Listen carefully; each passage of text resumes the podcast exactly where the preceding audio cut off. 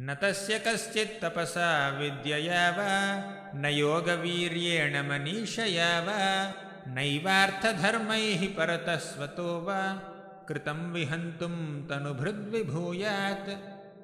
नैवं विधः पुरुषकार उरुक्रमस्य पुंसां तदङ्घ्रिरजसाजितषड्गुणानां चित्रं विदूरविगतः सकृदाददीत यन्नामधेयमधुना स जहाति बन्धम् नायं देहो देहभाजां नृलोके कष्टान् कामानर्हते विड्भुजां ये तपोदिव्यं पुत्रकायेन सत्त्वं शुद्धेद्यस्माद्ब्रह्मसौख्यं त्वनन्तम्। महत्सेवां द्वारमाहुर्विमुक्तेः तमोद्वारं योषितां सङ्गिसङ्गम् महान्तस्ते समचित्ताः प्रशान्ता विमन्यवः सुहृदः साधवो ये। नूनं प्रमत्तः कुरुते विकर्म यदिन्द्रियप्रीतय आपृणोति न साधु मन्ये यत आत्मनोऽयम् असन्नपि क्लेशद आसदेहः। पराभवस्तावदबोधजातो यावन्न जिज्ञासत आत्मतत्त्वम् यावत्क्रियास्तावदिदं मनो वै कर्मात्मकं येन शरीरबन्धः।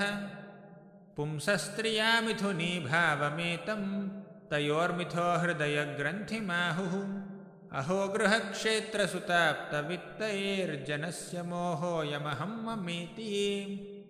गुरुर्न स्यात् स्वजनो न स स्यात् पिता न स स्याज्जननी न स स्यात् दैवं न तत्स्यान्न पतिश्च स स्यान् न मोचयेद्यः समुपेतमृत्युम् नित्यं ददाति कामस्य छिद्रं तम् अनुयेरयः योगिनः कृतमैत्रस्य पत्युर्जायेव पुंश्चलीम् कामो मन्युर्मदो लोभः शोकमोहभयादयः कर्मबन्धश्च यन्मूलः स्वीकुर्यान् को नु तद्बुधः राजन्पतिर्गुरुरलं भवतां यदूनां दैवं प्रियः कुलपतिः क्वच किङ्करो वः अस्त्वेवमङ्गभगवान् भजतां मुकुन्दो मुक्तिं ददाति कर्हिचित् स्म न भक्तियोगम् नाहं विशङ्के सुरराजवज्रान् न त्र्यक्षशूलान्न यमस्य दण्डात्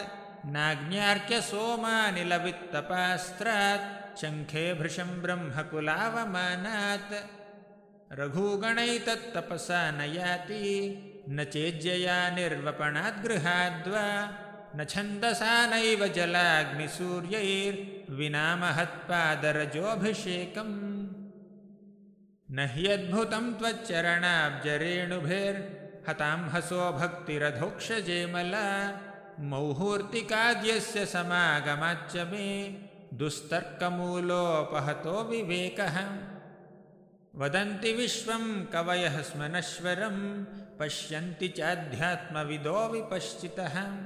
तथापि मुह्यन्ति तवाजमायया सुविस्मितं कृत्यमजं नतोऽस्मितम् यस्यास्ति भक्तेर्भगवत्यकिञ्चन सर्वैर्गुणैस्तत्र समासते सुराः हरावभक्तस्य कुतो महद्गुण मनोरथेन सति धावतो बहिः। यत्तद्विशुद्धानुभवमात्रमेकं स्वतेजसाध्वस्तगुणव्यवस्थं प्रत्यक्प्रशान्तं सुधियोपलम्भनं यनामरूपं निरहं प्रपद्ये।